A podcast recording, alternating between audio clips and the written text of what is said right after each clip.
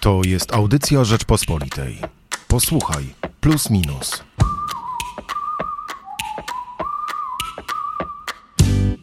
Kościół jest głęboko podzielony w kwestii moralności seksualnej. Decentralizacja już jest faktem, pisze Tomasz Terlikowski w tekście pod tytułem O obumrzeć, by się odrodzić. Tekście, który otwiera najnowszy numer magazynu Plus Minus.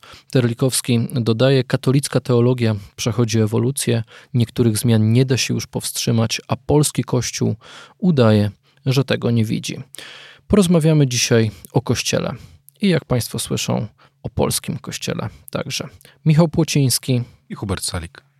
Tekst Tomasza Terlikowskiego jest w swojej wymowie bardzo pesymistyczny. Obumrzeć, by się odrodzić, czyli tytuł absolutnie nie jest przypadkowy, bo Tomasz Terlikowski w skrócie, może tak przedstawię tezę albo wręcz wnioski, do jakich dochodzi, stawia taką tezę, że obie drogi, które są dzisiaj możliwe w Kościele, czyli z jednej strony taka ucieczka w przeszłość i próba budowy Kościoła bardzo tradycyjnego, przedsoborowego, czy druga droga, czyli próba jakiejś modernizacji, dostosowania się do czasów, jakiejś poważnej zmiany Kościoła.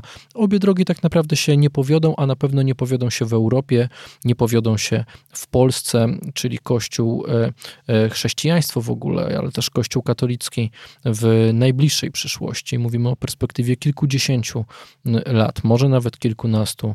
Będzie wyglądał zupełnie inaczej niż wyglądał jeszcze 10 lat temu, a na pewno na przełomie PRL-u i III Rzeczpospolitej, kiedy był naprawdę w Polsce przynajmniej bardzo silny i kiedy wydawało się, że Polska będzie taką skałą na morzu laicyzacji, która już wtedy była dość widoczna w takich krajach jak Niemcy, Francja, ale jeszcze nie u nas, jeszcze nie w Portugalii, jeszcze nie w Irlandii. Czyli Kościół będzie mniejszy, to będzie mniejsza wspólnota, to będzie wspólnota bez wpływów politycznych, to będzie Kościół, który może będzie taki szczerszy, może będzie głębszej, gorętszej wiary, no ale na pewno bez kolejnych powołań, na pewno z obumierającymi zakonami, co już dzisiaj widać. No i na pewno myślę, że możemy kontynuować po prostu ten wywód Tomasza Terlikowskiego bez katechezy w szkołach, która chyba okazała się jednak jedną wielką porażką. Po 30 latach chyba już taką tezę rzeczywiście można postawić. Zaskoczył Cię, Hubert, taki pesymistyczny jednak tekst Tomasza Terlikowskiego? Nie, absolutnie nie. Zgadzam się z bardzo wieloma tezami, które tutaj się pojawiają. A z pewnością z tą jak gdyby podstawową osią diagnozy, że Kościół powszechny jako taki chyba odchodzi w przeszłość. Odchodzi w przeszłość głównie dlatego, że zachodzą pewne zmiany cywilizacyjne, które Kościół jak gdyby odmawia akceptacji dla tych zmian, a nawet nie chodzi o akceptację, odmawia zauważenia, że pewne procesy zaszły tak daleko, że albo zbliży się bardziej do potencjalnych, albo też obecnych wiernych, albo jest skazany na pewną niszowość. Czy ta niszowość będzie elitarna, czy to będzie powolne spychanie w takie miejsce, gdzie po prostu będzie to pewien skansen. No, trudno jeszcze powiedzieć. Natomiast z pewnością możemy powiedzieć, że zmiany cywilizacyjne, które zachodzą na świecie mniej więcej od lat 60. poprzedniego wieku, poprzedniego stulecia, są tak zaawansowane, że nie można ich ignorować i albo Kościół będzie się do tych zmian w jakiś sposób dostosowywał, albo je zaneguje. Negując je będzie po prostu bardziej niszowy, ale nawet dostosowując się wydaje się, że jest skazany na taką coraz zmniejszającą się rolę. No chyba tu też się zgodzimy z Tomaszem Terlikowskim, że Kościół po pierwsze nie może się do nich dostosować, po drugie na pewno nie zawsze powinien, a po trzecie raczej nie spodziewalibyśmy się jakiegoś impulsu z wewnątrz, a nawet z zewnątrz Kościoła, który by rzeczywiście tą modernizację przyspieszył, dostosował do dzisiejszych wyzwań. W Polsce widzimy to bardzo dobrze, że Kościół, episkopat, ale nie tylko. Ja bym patrzył bardzo szeroko na polską wspólnotę, na różne media katolickie, na publicystów katolickich, na ludzi, którzy są nawet w takim codziennym życiu zaangażowani w życie Kościoła, że tutaj jest jednak jedna podstawowa odpowiedź na wszystkie wyzwania. Próba negowania tego, że to jest naprawdę poważne wyzwanie po pierwsze, a po drugie próba powrotu do jakiegoś wyśnionego kościoła. Tomasz Terlikowski pisze wprost, taki wymarzony przez nas kościół tak naprawdę nigdy nie istniał, a nawet jeśli byśmy chcieli do czegoś wracać, to pamiętajmy, że tam też były problemy i często dzisiejszy obraz Kościoła jest właśnie efektem tych problemów, których nie chcieliśmy dostrzegać przed laty. A poza tym, czy da się wrócić? To jest kolejne pytanie. No, myślę, że naiwna wiara w to, że rzeczywiście w XXI wieku, w czasach emancypacji, zmian społecznych, rewolucji cyfrowej, a może tak jak mówi Chantal Delsol, rewolucji przez wielkie R, czyli obrotu koła i odwróceniu nie tylko pojęć, ale w ogóle naszego systemu moralnego, że rzeczy, które jeszcze niedawno, myślę, że w perspektywie Delsol to w latach 60. były po prostu uważane za dobro, dzisiaj uważane są za zło i na odwrót. Rzeczy, które w naszym systemie moralnym były złe, dzisiaj uważane są za dobre. Rewolucja seksualna 68 roku, konsekwencje potem długiego marszu przez instytucje jakby tej lewicowej rewolucji są faktem i trzeba je po prostu przyjąć do wiadomości. Kościół oczywiście może na nie odpowiadać i myślę, że odpowiada. Może w Polsce widzimy, że robi to bardzo nieskutecznie, ale przecież były różne próby odpowiedzi w innych krajach, w różnych diecezjach. Są biskupi, którzy osiągają jakieś mniejsze lub większe sukcesy, ale Tomasz Terlikowski stawia tezę, że to wszystko za mało, że mimo wszystko wyzwania i zmiany są tak poważne, że po prostu trochę musimy być przygotowani na to, że to się absolutnie zmieni. Nie przestaniemy jako Kościół istnieć, ale musimy być rzeczywiście przygotowani na zupełnie inny styl istnienia i także pewnej aktywności obywatelskiej, prawda?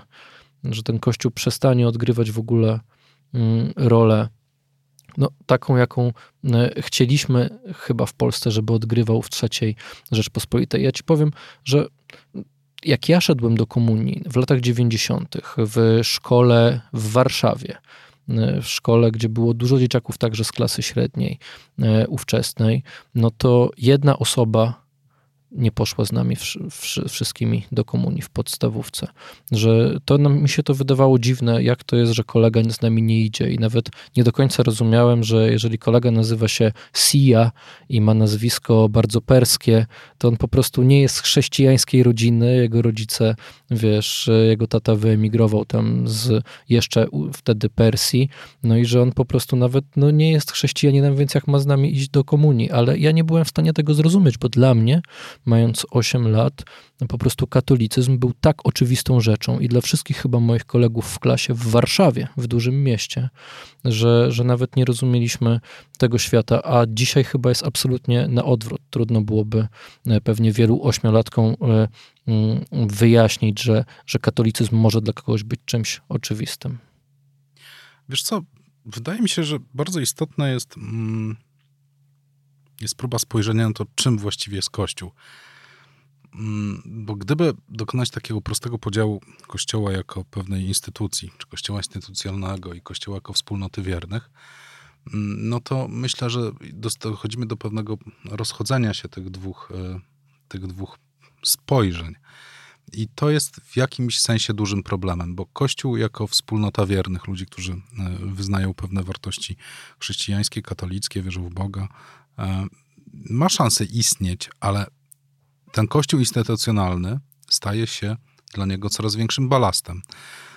I problemem moim zdaniem jest to, że ludzie widzą, że Kościół instytucjonalny nie jest zbyt skostniały. Jak gdyby stawia im wymogi i to jest największy problem, gdyż jest tu pewien rodzaj hipokryzji, stawia im wymogi, których przedstawiciele tego Kościoła instytucjonalnego nie są sami w stanie, którym nie są w stanie sprostać. W pewnym sensie Kościół instytucjonalny w wielu krajach jest już w pewnym sensie skompromitowany. Te kompromitacje dotyczące skandali seksualnych, trudno sobie wyobrazić poza odebraniem komuś życia gorsze przestępstwa, bo to nawet nie mieści się w węższym pojęciu samego grzechu niż pedofilia. I nie ukrywajmy, te zdarzenia dotyczyły też Kościoła polskiego, Kościoła amerykańskiego. Mamy przecież też słynną sprawę Legionu Chrystusa i księdza Masiala. Tego nie da się zamieść pod dywan. Czyli jednocześnie instytucja, która ma stać na straży pewnych norm, uczyć nas pewnego standardu zachowań, nie jest w stanie temu sprostać. I ten kłopot jest czymś, co na pewno będzie od Kościoła odrzucało. Nie da się milcząc, jak to zrobił chociażby kardynał Dziwisz, a wiemy, że właśnie z Polski wyjechała komisja, która badała ewentualny udział kardynała Dziwisza w ukrywaniu, tak. Bo jeszcze nie wiemy, czy nie tuszowaniu, ale na pewno w ukrywaniu przestępstw seksualnych. To są nadużycia, z których Kościół nie może wyjść bez pokazania dokładnie wszystkich swoich grzechów i przestępstw. Teraz na świecie głośna jest sprawa w Kanadzie, gdzie przecież odkryto przy 2 kościołach masowe groby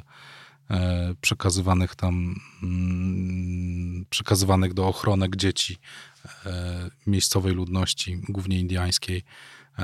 To jest kilkaset grobów. Te dzieci po prostu zostały tam pochowane anonimowo. Podobny przypadek, przypominam, miał miejsce w Irlandii, gdzie przecież też takie groby odkryto.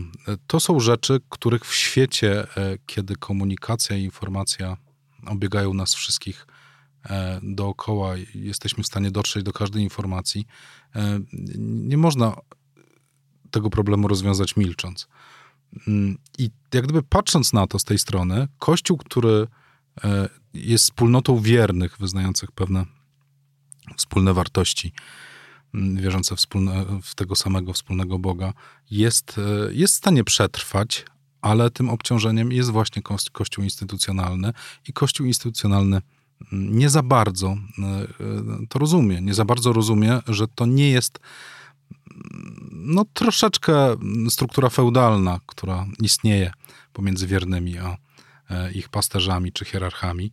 I to jest główna zmiana, która musiałaby zajść. I z tego punktu widzenia ja na przykład uważam, że Duch Święty z pewnością maczał palce w Boże Franciszka na papieża, bo to jest właśnie papież na czasy takiej transformacji.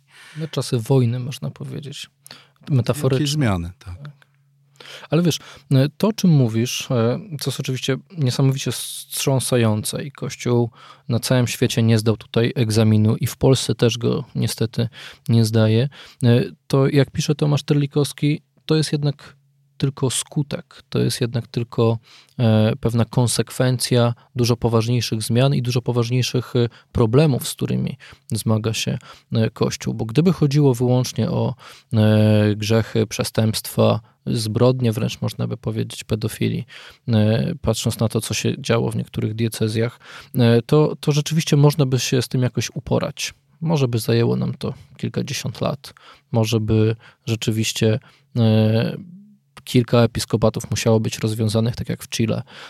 Ale to nie jest główna przyczyna problemów Kościoła. W sensie przyczyną problemów, przyczyną także problemów z pedofilią, ale rozmaitych problemów dzisiaj, jest między innymi klerykizacja, czyli... Klerykalizacja, dziękuję. Czyli stawianie w sumie na piedestale kapłana, czyli wiara w to, że kapłan rzeczywiście jest, pewnie u wielu ludzi nawet jest wiara, że kapłan jest nieomylny, że trzeba go rzeczywiście traktować z za dużym prawdopodobnie szacunkiem. I podejście do Kościoła jako instytucji, której głównym jednak takim celem jest posiadanie, walka o zwiększenie posiadania, o utrzymanie posiadania.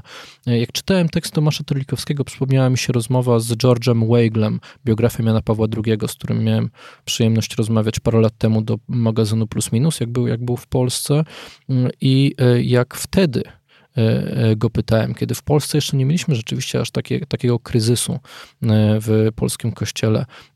Co będzie musiało się zmienić, albo co zmieni się tak czy siak w kościele, to on mówił, że zmieni się ten sposób myślenia. On już się zmienia, on musi się zmienić i dobrze, że się zmieni.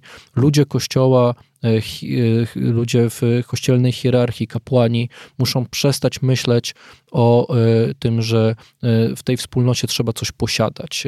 Że po pierwsze kościoły, po drugie ludzi w tych kościołach, po trzecie jakieś wpływy, że Kościół nie może, tak jak nie wiem, w średniowieczu, przed czasami reformacji i odpowiedzi, czyli kontrreformacji, myśleć o posiadaniu. I Tomasz Terlikowski też przywołuje osobę Marcina Lutra i czasy przed oczywiście wywieszeniem przez niego słynnych tez, że wtedy Kościół był w podobnej sytuacji. W sytuacji, kiedy jednak ta ewangelizacja i pewne myślenie o ewangelizacji, idee się wypaliły, i Kościół myślał wyłącznie kategoriami materialnymi. Myślę, że to samo niestety, z tym samym mieliśmy do czynienia w ogóle w drugiej połowie XX wieku i Sobór Watykański II, mimo przeprowadzenia bardzo dużej jednak rewolucji w Kościele, niewiele zmienił. To wciąż była rewolucja za mała, więc dla mnie podejście takie, żebyśmy wrócili do czasów przedsoborowych, żebyśmy wracali do jakiejś hierarchii, jakiejś większej czy ściślejszej tradycji, no jest rozwiązaniem absurdalnym. I jakby mi nie była bliska tradycja Kościoła, to wydaje mi się, że no, jak można iść w drogę, z której właśnie próbowaliśmy uciec, prawda? Jak można wracać do czasów i do tego, co było tym podstawowym jakby błędem Kościoła, jak można zwiększać tą klerykalizację. Więc myślę, tak konkludując, też słuchając, pamiętam wtedy George'a Weigla, który opowiadał o tym, jak może wyglądać Kościół w przyszłości. My chyba naprawdę nie mamy się czego tak obawiać i nie traktowałbym tekstu Tomasza Terlikowskiego jako coś aż tak bardzo pesymistycznego, bo może rzeczywiście ta mniejsza wspólnota mniej oparta na posiadaniu, na myśleniu właśnie o kwestiach materialnych, a bardziej na po prostu wierze, na pogłębianiu tej wiary, na pewnym gorliwym podchodzeniu do zasad, ale nie myśleniu o nich właśnie w kategoriach jakiegoś wielkiego kościoła i narzucaniu wszystkim tego sposobu myślenia, tylko bardziej indywidualistycznie, bardziej w ramach tej małej wspólnoty. To nie jest wizja, która mnie przeraża. To jest wizja, która w pewien sposób nawet zachęca mnie do pracy nad sobą i nad sobą w tej wspólnocie. I wiedząc, że nie mamy tak naprawdę wyjścia, powiem ci szczerze, ja jestem w pewien sposób nawet podniecony tą drogą, która mnie osobiście może tutaj czekać, ale także chyba naszą wspólnotę, więc nie nastawiałbym się do tego bardzo negatywnie, że w przyszłości, nie wiem, będziemy mieli jakieś problemy. No to chyba zależy tylko od nas i od tego, jak my to przepracujemy. Przestańmy chyba myśleć po prostu o Kościele jako o instytucji, która ma mieć wpływy i która ma być szanowana i która ma narzucać swoje tematy, a zacznijmy myśleć o sobie jako o jednostce, która tą wspólnotę tworzy i o tej wspólnocie, która jest przeze mnie tworzona. Cieszy mnie w ogóle to, że odwołujesz się tutaj do wspólnoty jako takiej, bo chyba najważniejszą cechą Kościoła jako zgromadzenia wiernych jest właśnie ta wspólnotowość. To, o czym wspominałem wcześniej, że Kościół instytucjonalny jest dla Kościoła będącego wspólnotą pewnym teraz obciążeniem, dlatego że jeśli ma na sztandarach prawdę, bo tak naprawdę Kościół mówi, przekazuje, że głosi prawdę, ale jednocześnie wydarzenia ostatnich dekad pokazują, że tak nie jest. I jeśli ta rzeczywistość rozmija się z narracją, no to trudno jest, żeby ludzie zaakceptowali kogoś, czy jakąś instytucję, która mówi, że głosi prawdę i wcale jej nie głosi. Przynajmniej oczywiście w tym zakresie, o jakim teraz mówimy. Nie mówimy o zbawieniu, tylko mówimy o konkretnych wydarzeniach. Zbawienie też jest konkretnym wydarzeniem. Raczej chodzi mi o zbawienie jako takie w pojęciu wspólnotowym. I teraz to, że Kościół jako wspólnota ludzi istnieje, jest jego największą zaletą i jego siłą, która pozwala mu przetrwać, dlatego że buduje pewną relację między ludźmi wyznającymi podobną przede wszystkim religię, ale wierzącymi w podobne rzeczy. I ważną rzeczą tutaj, ważnym faktem jest chyba to, że przynajmniej w Polsce tak naprawdę to Kościół katolicki przyjmuje nas na świat i z tego świata żegna. Te rytuały trochę są bardzo istotne. Chrzest, pogrzeb. No, ja się na przykład z taką sytuacją zetknąłem, ale myślę, że wszyscy, którzy nas słuchają i ty też, że jednak gdy ten życie na tym padole się kończy, to jednak takie formalne pożegnanie nie odbywa się w żaden inny sposób niż tylko przez wspólnotę, w ramach pewnej wspólnoty. W naszym przypadku, w przypadku polskim, głównie katolickiej. I to trzyma trochę, wiąże tą wspólnotę z Kościołem instytucjonalnym, który jest daleki od reform, niestety, w zmieniającym się świecie. I mówimy tu zarówno o bardzo niskiej akceptacji dla związków homoseksualnych, mimo tego, że to kolejna też pewien rodzaj hipokryzji, mimo tego, że te relacje homoseksualne w obrębie samego Kościoła były podtrzymywane, o czym wiemy z wielu wydarzeń, chociażby tutaj sprawa kardynała McCarty'ego, ale jest jeszcze jedna ważna rzecz, do której chciałem dojść. Jest związana trochę z twoim wywiadem, który mamy w najbliższym Plusie Minusie, wywiadem z Piotrem Trudnowskim, prezesem Klubu Jagiellońskiego, który mówi w nim o tym, że tak naprawdę różnice między młodymi kobietami i mężczyznami, czyli przyszłymi, możliwe, że wiernymi Kościoła katolickiego, a może nie, są coraz większe, ale jednak ci, którzy głosują, kobiety, które są bardziej lewicowe i mężczyźni, którzy są bardziej prawicowi, to w pewnym uproszczeniu te kobiety, młode kobiety głosują na lewicę i są w dużej mierze niewierzące albo niepraktykujące, to tą samą sytuację mamy w drugą stronę, czyli mężczyźni, którzy głosują na Konfederację, okazują się w tych badaniach ostatnich też niewierzący. Tak? Ta laicyzacja przebiega bardzo szybko i burzy też nasze wyobrażenia o pewnych strukturach politycznych, co oznacza, że nadzieja Kościoła związana z młodymi w zasadzie się rozsypała, bo do tej pory ta laicyzacja nie dotyczyła ludzi o poglądach bardziej prawicowych, jak widać ostatnio bardziej mężczyzn. Zarówno mężczyźni młodzi, jak i młode kobiety się laicyzują. Idą w stronę pewnego liberalizmu obyczajowego. Ten proces zachodzi, dzieje się. Jeśli Kościół nie będzie dostosowywał się do zmian społecznych właśnie tego typu, gdzie nie będzie widział, że pewne wartości, o których mówi, no nie są, albo nie tyle nie trafiają, co nie stara się dotrzeć ze swoim przekazem, no to niestety, wiesz co, ja bym nie używał słowa dostosowywał się, już tak kończąc nasz znowu długi podcast. Raczej chodzi o to, o czym pisze Tomasz Terlikowski, żeby polski Kościół po prostu przestawał udawać, że tego nie ma, albo żeby nie udawał, że tego nie widzi, tylko żeby wreszcie podszedł do tych wyzwań jako właśnie do poważnych wyzwań, żeby to stanęło jednak w centrum pewnej dyskusji w wspólnocie Kościoła. Przestańmy udawać, że zaczyna się w Polsce jakaś laicyzacja. Młodych po prostu już nie ma. To nie tak, że przestają chodzić do kościoła. Jak popatrzymy na lekcje religii w szkołach, w dużych miastach w Polsce, tam już dzieci nie ma. Musimy zdać sobie z tego sprawę, że to już się dokonało. Że my będziemy spowalniać, nie, że my będziemy walczyć o tych młodych. O tych młodych nie da się walczyć. Ich nie ma w kościele. Oni kościoła nie poznali. O tym bardzo mocno pisze Tomasz Terlikowski. Tymczasem my w polskim kościele, czy politycy, którzy są bliscy Kościoła, rozmawiają o wyzwaniach, jakim jest ideologia gender, albo rozmawiają o wyzwaniach, że ten czy tamten ksiądz nie jest tak tradycjonalistyczny, jakbyśmy chcieli i czy to, co powiedział ojciec Szustak, to jest herezja, czy to nie jest herezją.